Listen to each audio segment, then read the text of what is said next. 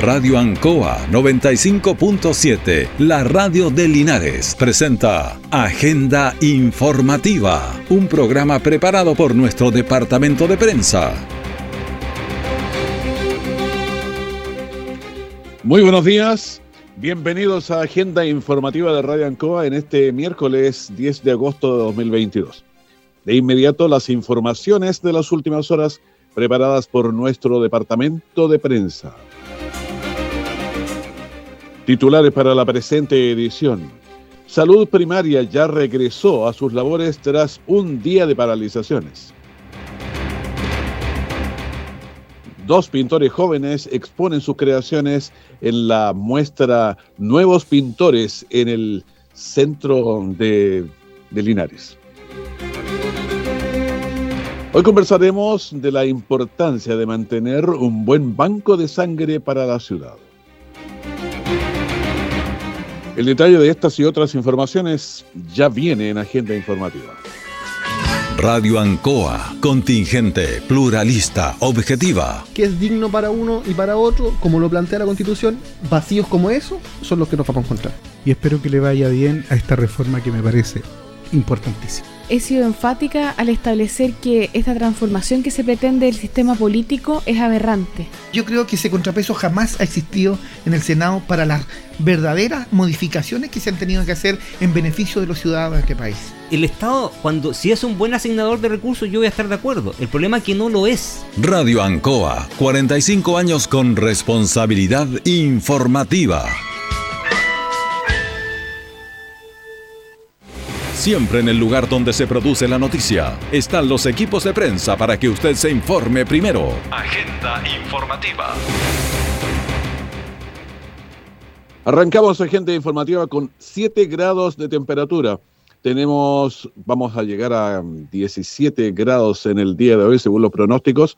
65% de humedad relativa, un viento de 8 kilómetros por hora y una presión de 1019.3 milibares.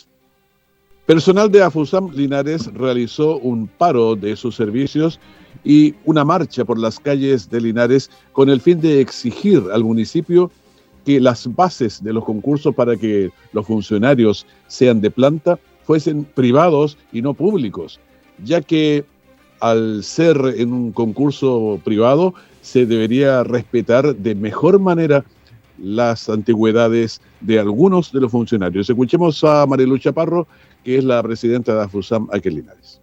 Hoy día la atención primaria de la comuna Linares se moviliza y está en paralización por 24 horas porque el alcalde de la comuna quiere levantar un concurso público sobre, sin respetar nuestra ley de alivio, que nos da estabilidad laboral a los trabajadores de nuestra propia comuna de Linares. ¿Qué es lo que estamos buscando hoy?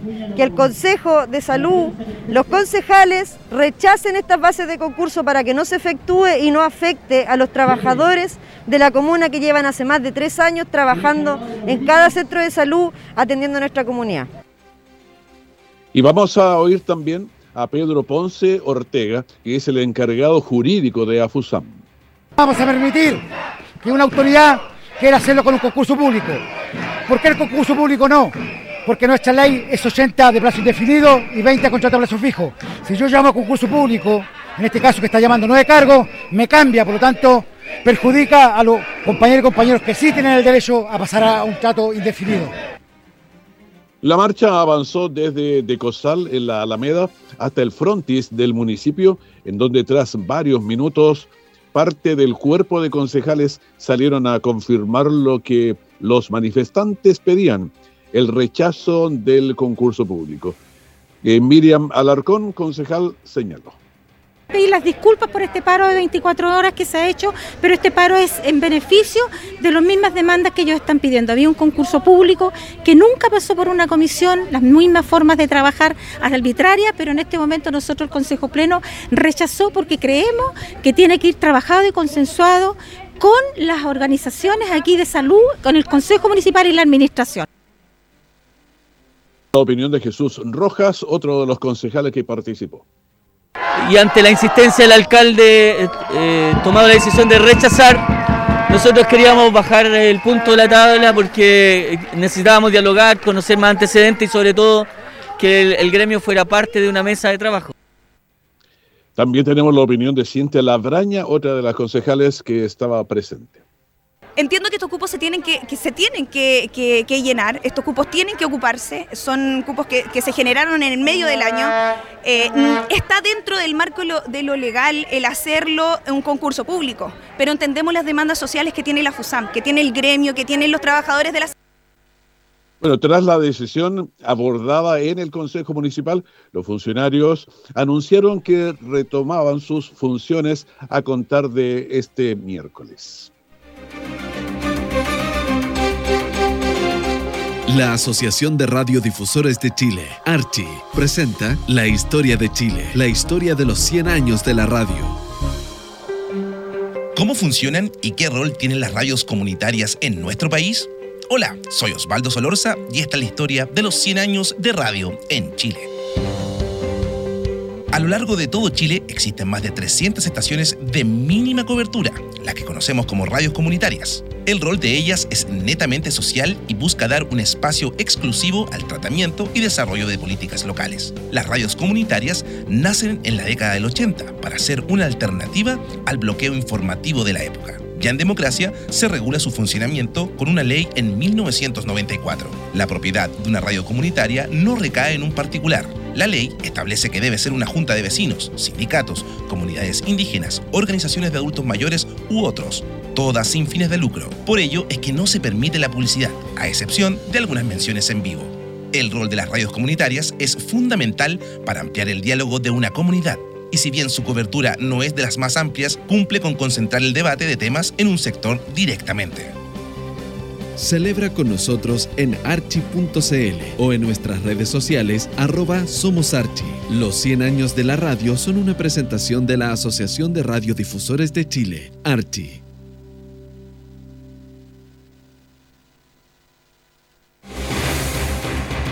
Nuestra central de prensa está presentando Agenda Informativa en el 95.7 de Radio Ancoa.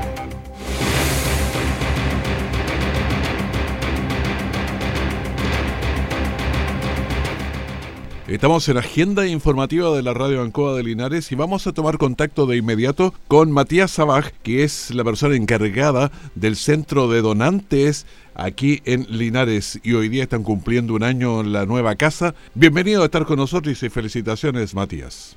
Hola, don Raúl. Muchas gracias por recibirme el día de hoy en su segmento. Bueno, este día eh, es especial para nosotros porque cumplimos un año desde que nos cambiamos de localización. Actualmente estamos ubicados en la calle Chacabuco entre Maipú e Independencia, en un local diseñado y habilitado para tener una mejor atención a los donantes de sangre.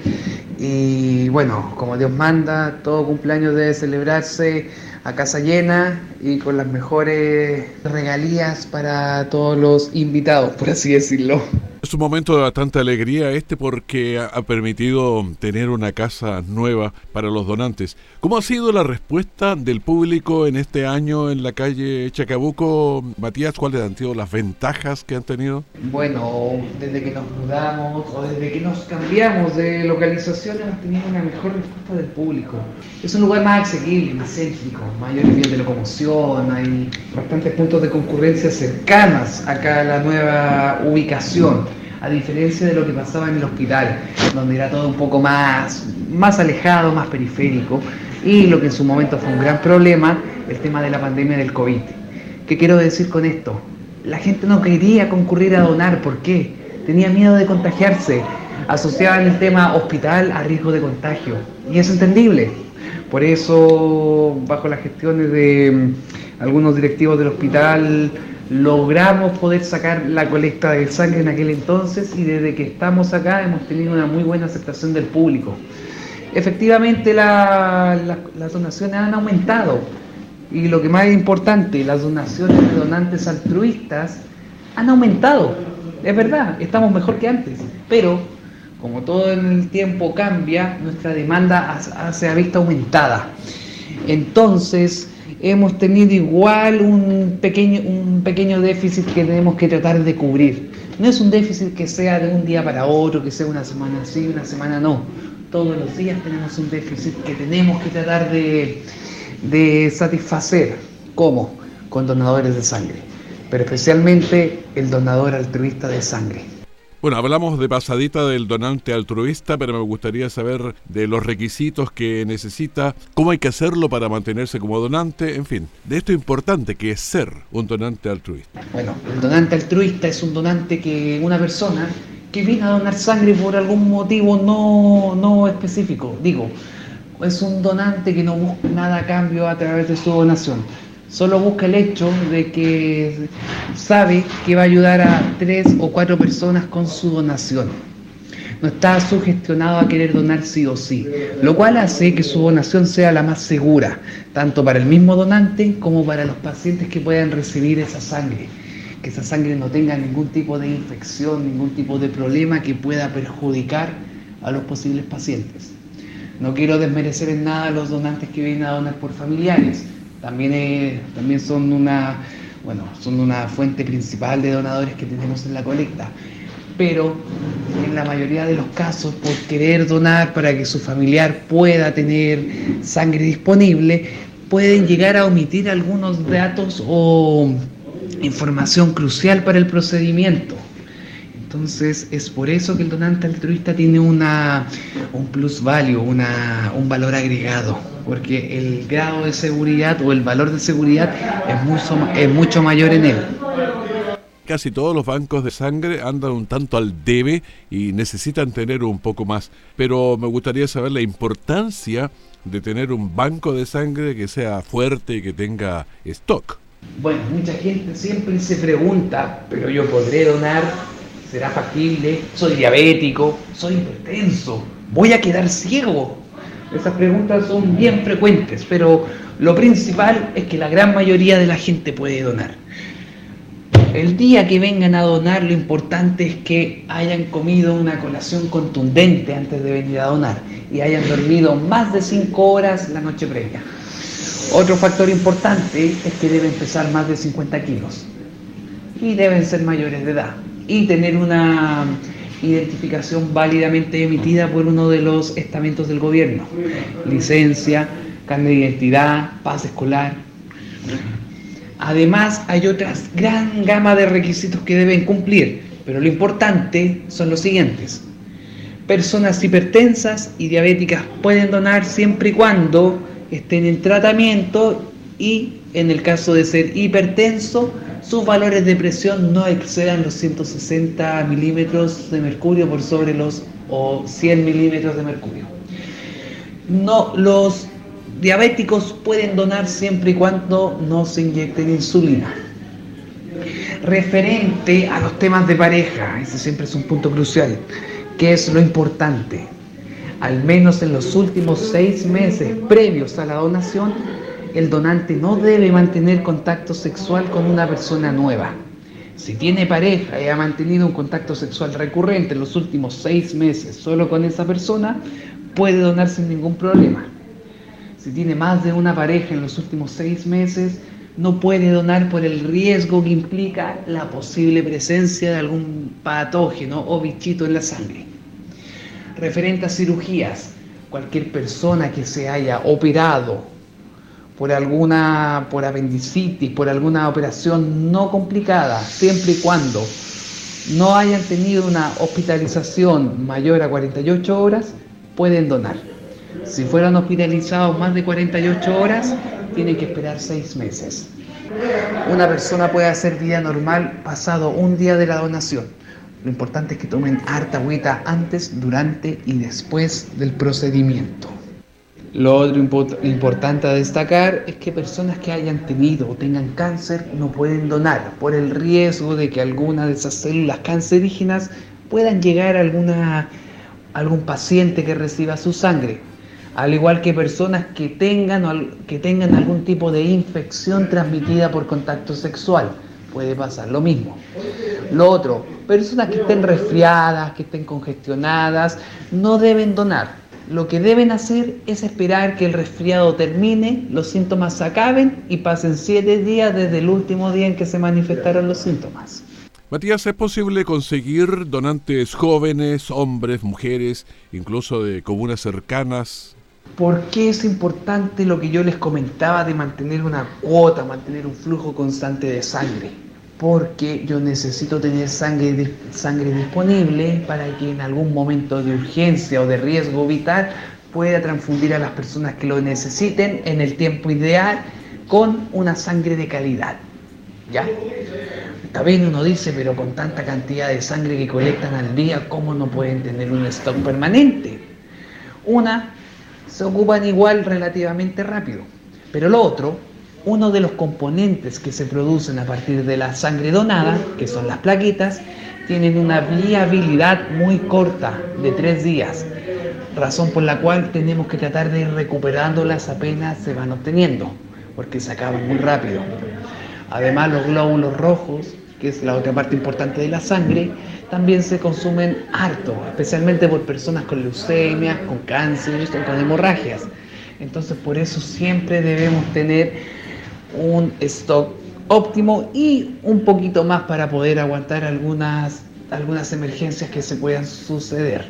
Además, si en caso de alguna emergencia se debe pedir sangre, tenemos que esperar de mínimo 3 a 5 horas en que posiblemente nos pueda llegar algo desde los centros de producción.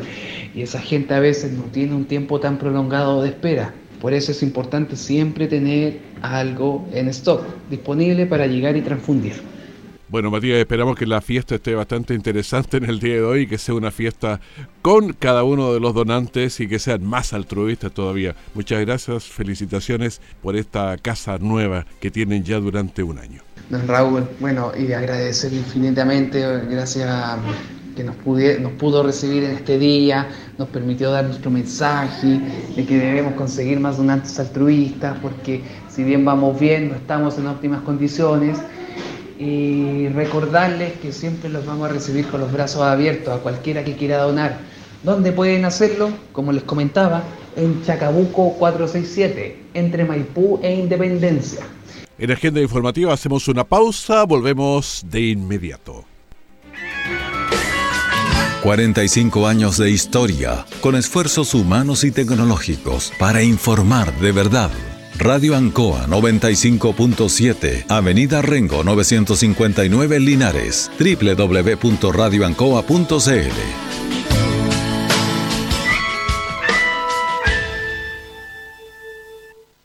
Todo el acontecer noticioso del día llega a sus hogares con la veracidad y profesionalismo de nuestro departamento de prensa. Agenda informativa.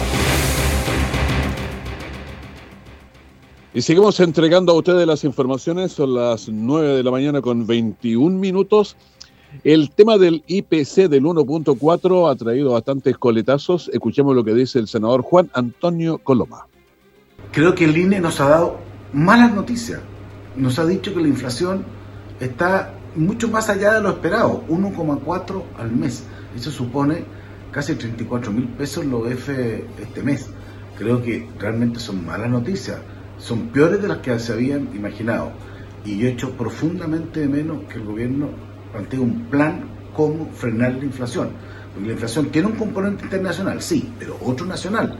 Lo ha dicho el Banco Central, lo han dicho todos. Entonces, más que nunca es urgente un plan de cómo el gobierno, más allá de diagnósticos que hasta ahora no han sido correctos, puede hacerlo para tratar de frenar este drama para todos los chilenos que es la inflación. Bueno, la inflación ha sido un tema y va a seguir siéndolo y yo creo que nos va a acompañar, según lo explicábamos ayer en conversaciones con un economista, durante los próximos meses, así que tenemos que irnos preparando. Con pérdida total resultó una vivienda de material ligero tras un incendio en el callejón Los Pérez, en el sector Guapi Bajo. Pese al esfuerzo de bomberos, no fue posible salvar esa estructura. Carlos Retamal, comandante de bomberos, señaló. Sí, mira, fuimos alrededor de la aproximadamente las 5 de la madrugada despachados a una clave 10-0 estructural. A la primera llegada del primer voluntario que vi a una cuadra del lugar, eh, activa la alarma de incendio, una casa de material ligero, eh, completamente libre de combustión. Eh, todo el proceso y la investigación de, esta, de la emergencia va a ser investigada. tenemos bastante antecedentes. Bueno, Bomberos llegó rápido al lugar porque hay una persona que vive solamente a una cuadra. Sin embargo, a la llegada de estos primeros bomberos ya la casa estaba totalmente en llamas. Estaba deshabitada la vivienda. eh, como les digo, eh, lamentablemente tenemos una, vivienda afectada de material ligero, bastante grande, pero ya el incendio ya se encuentra controlado y el- todo lo que es las causas y orígenes son materia de investigación. Bueno, afortunadamente al momento del incendio no había personas al interior de la vivienda. Durante toda esta semana y hasta el domingo se puede presentar un nuevo panorama para las tardes. Gratuitamente se puede visitar el nuevo Centro Cultural La Higuera que está con una exposición de dos pintores jóvenes. Estos pintores jóvenes tienen la posibilidad de mostrar sus creaciones en nuestro, nuestros nuevos eh, pintores. Tienen esa posibilidad que a veces se les niega. Están en calle Brasil 020, acá al lado ahí de, de Rengo. Escuchemos a, a Diego Gallardo, que es un artista visual. Bueno, en esta presentación, eh, como podrán ver, son ilustraciones, la cual me basé mucho en temática como de los sueños, de las sensaciones, las emociones. Eh, me gustó mucho leer, bueno, me vinculé bastante un poquito con la lectura de Carl Jung, también con la de psicología. eh, y bueno, trato como de representar un poquito eso, a través de los sueños, eh, las, vivencias que uno tiene, y eh, dándose cuenta también de las emociones que uno va sintiendo, de cómo va pasando el tiempo y tratar de expresarla a través de la ilustración. Bueno, todos los artistas visuales tratan de expresar lo que sienten dentro de sí. En este caso, los sueños están apareciendo y las están mostrando. Karen Córdoba, otra artista visual, también nos señaló porque ella está exponiendo ahí. Son un poco de obras decorativas, eh, otras eh, como cover de pinturas famosas o clásicas. Y lo último son pinturas de mi autoría que tienen que ver con mi autoconocimiento, mi psicología, mis cosas personales, como expresadas en el, en el lienzo. Esta es la primera exposición y participan dos pintores jóvenes de Linares que presentan su arte. Patricio Rojas, de la agrupación de artistas de Linares, señala. Hay varios artistas nuevos en Linares, gente que está comenzando y otra que lleva harto tiempo, que necesitaba estos espacios para poder exponer. En Linares no existe una galería de, pintura, eh, por lo tanto a nosotros nos tiene súper orgulloso poder abrir la primera, la primera exposición eh, en esta casa que fue producto eh, de una movilización que tuvieron los artistas. El Centro Cultural La Higuera es una galería para nuevos artistas visuales, un espacio para mostrar al público sus creaciones, sus sueños, durante toda esta semana, desde las 4 de la tarde hasta las 10 de la noche, está abierto un espacio de encuentro en Avenida Brasil 020 y es gratuito.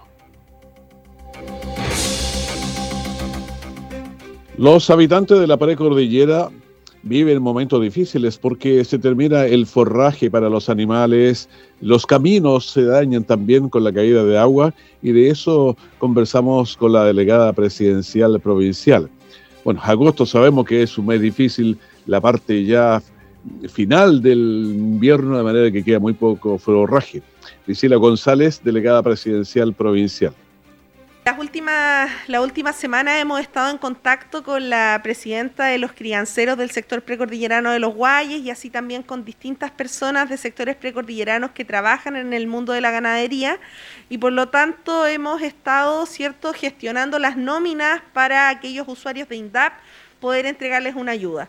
El día lunes hemos ido en ayuda, ¿cierto?, con forraje para los animales, para que las personas puedan seguir desempeñando su labor con toda la seguridad, ¿cierto? También es un mes que llueve, lo hemos visto, dos o tres días con, con lluvias más intensas y cae más agua porque la temperatura es más alta, de manera que la isoterma cero está más alta, llueve más que la nieve que cae. En el cajón del embalse de Ancoa ya ha habido algunos derrumbes y de eso conversamos con la mm, delegada. Bien, la delegación ha estado haciendo un trabajo, ¿cierto?, en tema de la gestión del riesgo y hasta el minuto no hemos lamentado víctimas eh, graves de esta situación, sin embargo tenemos a 10 personas afectadas a las que les llevamos ayuda en conjunto con carabineros la semana anterior y que eh, además ayer estuvimos conversando, estuvimos conversando en reunión con ellos para brindar una nueva ayuda debido a que hay personas que hoy día no pueden trabajar porque sus vehículos se quedaron del otro lado del camino. Bueno, en Chile siempre hay emergencias también, además de estas cosas que estábamos viendo y emergencias más graves. Por lo tanto, siempre hay que estar preparados como país, como región, como provincia, porque podemos tener incendios, terremotos, erupciones volcánicas y muchas más. Bien, el Comité de Gestión de Riesgo de Desastres es un comité que funciona a nivel provincial con servicios públicos y privados, particularmente presidido por la delegación presidencial, pero también eh, con participación cierto de carabineros, bomberos, PDI, así también servicios privados como eh, CGE, Luz Linares, Luz Parral, Agua Nuevo Sur y otros servicios como Vialidad, CONAF, y también eh, el Serviu, que de alguna manera eh, nos tenemos que hacer coincidir, ¿cierto?, para tomar decisiones en materia de la gestión del riesgo. Bueno, en Chile es imposible no estar preparado. Tantas emergencias siempre, así que es mejor tener el COGRI siempre funcionando. ¿Qué pasa con el COVID? En Chile, casos nuevos 5.546, total de activos 39.616. La positividad semanal está en 14.82%, últimas 24 horas 16.18. Fallecidos 5, pacientes en las UCI 169. Estamos conectados a ventilación mecánica invasiva también, es un tema que siempre estamos tratando, los 105 personas. ¿Qué pasa con Linares? Linares tiene siete casos nuevos ayer y tiene un total de 305 casos activos y tiene una tasa de incidencia de 297. Las tasas son Longaví 253, Hierbas Buenas 144, San Javier 273, Villa Alegre 343, Colbún 290.8, Retiro 159, Parral 228 y vamos a la mm, regional, Curicó 296, Talca 352, que está Talca, Cauquenes 286. La región del Maule tiene en total 3.886 casos con 302.3 y ayer tuvo 546 casos nuevos. Despedimos así agenda informativa, el primer bloque de la gran mañana de Ancoa. Manténgase con nosotros en sintonía. Tenemos bastante conversación en la mitad de la semana ya, viendo cómo estamos avanzando y en cualquier momento la información de último minuto. Que esté muy bien. Muchas gracias. Radio Ancoa 95.7, la radio de Linares, presentó Agenda Informativa, todo el acontecer noticioso del momento preparado por nuestro departamento de prensa. Radio Ancoa, por la necesidad de estar bien informado.